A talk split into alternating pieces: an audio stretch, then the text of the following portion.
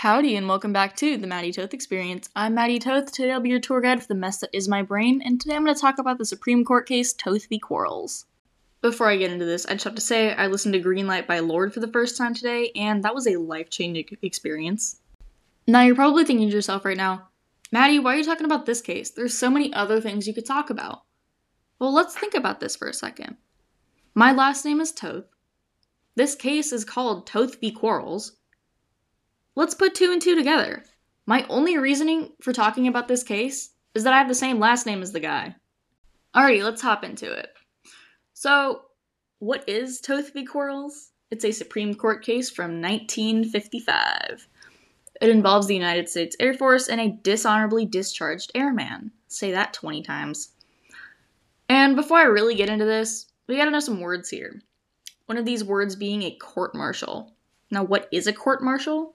It's a judicial court for trying members of the armed services accused of offenses against military law.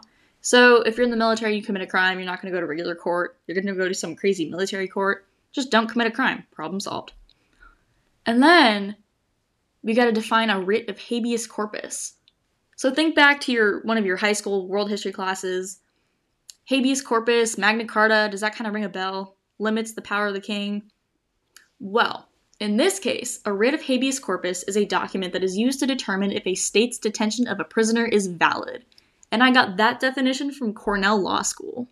Now that we've got all our definitions down, we know some technical terms that we're talking about, let's actually dive into the fact situation.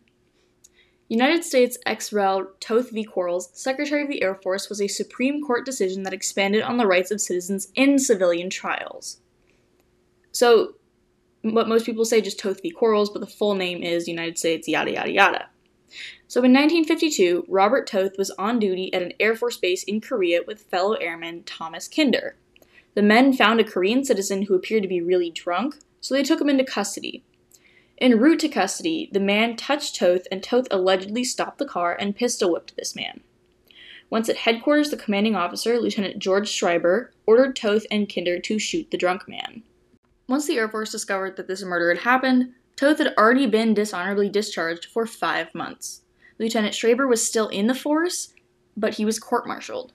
He received a, light, a life sentence, but the USAF reduced it to five years, a large fine, and a dishonorable discharge. So the Air Force Police came to Toth's door to arrest him and send him to South Korea for a court martial trial. Civilian courts cannot try servicemen for crimes committed during their service, and according to Article 3A of the Uniform Code, the military can court martial former servicemen if the crime being tried is punishable by 5 plus years in prison. I'm pretty sure murder is 5 plus years in prison. After Toth was sent to South Korea, his sister Audrey filed a writ of habeas corpus. She claimed that the Uniform Code violated the Constitution by allowing Toth, who is a civilian, to be court martialed. During trial, Toth would not receive a grand jury accusation, a neutral judge, or a jury of peers, which um, normal civilians would get all of those things, but in a court martial, you don't get those things. That's just part of getting court martialed. The federal court in Washington, D.C. granted the writ of habeas corpus and said that the Air Force could not take Toth to South Korea. However, the Court of Appeals reversed this decision and said the Air Force's court martial had enough power to take Toth and have him tried in South Korea. Because the initial court decided the Air Force could not keep him in South Korea, Toth took his case to the Supreme Court. We are now faced with this question Does the military have the right to court martial former servicemen? After being argued February 8, 1955, and re argued on October 13, 1955, the decision came out November 7, 1955. The coat the coat the court voted 6-3 in favor of Toth.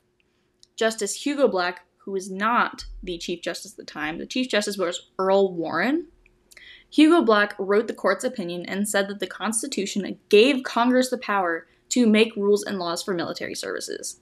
He said that the rules only apply to people who are in the military. Once someone leaves the service and becomes a regular citizen, those rules do not apply to them and they cannot be court martialed.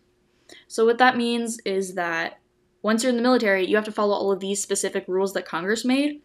But once you're out, you just follow the regular laws that Joe Schmo and everyone else follows.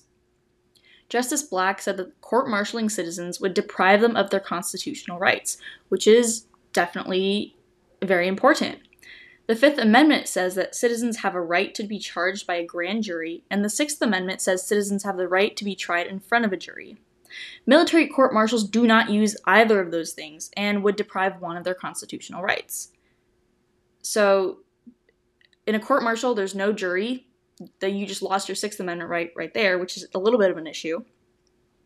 And the government argued that this would allow military criminals to escape justice.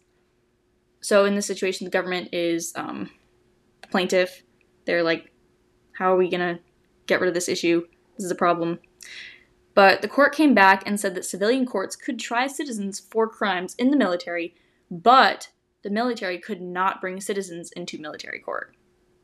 So basically, if you're in the military, you go to military court. If you're a citizen, you do not go to military court. Doesn't make any sense. And Toth ended up avoiding a criminal trial because of the Supreme Court's decision. Lieutenant Schreiber served 20 months of his five year sentence, and Kinder, who was dishonorably discharged earlier because of this, was allowed to return to the Air Force. Some say Robert Toth quite literally got away with murder. So, what really came out of this?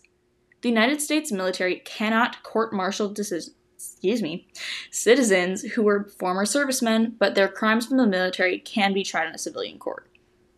Basically, um, if you commit a crime in the military, it's not gone forever, it's not expunged, it's still there, but you get tried as a citizen, which might be a little bit easier. And I can kind of see where, oh, you're escaping justice.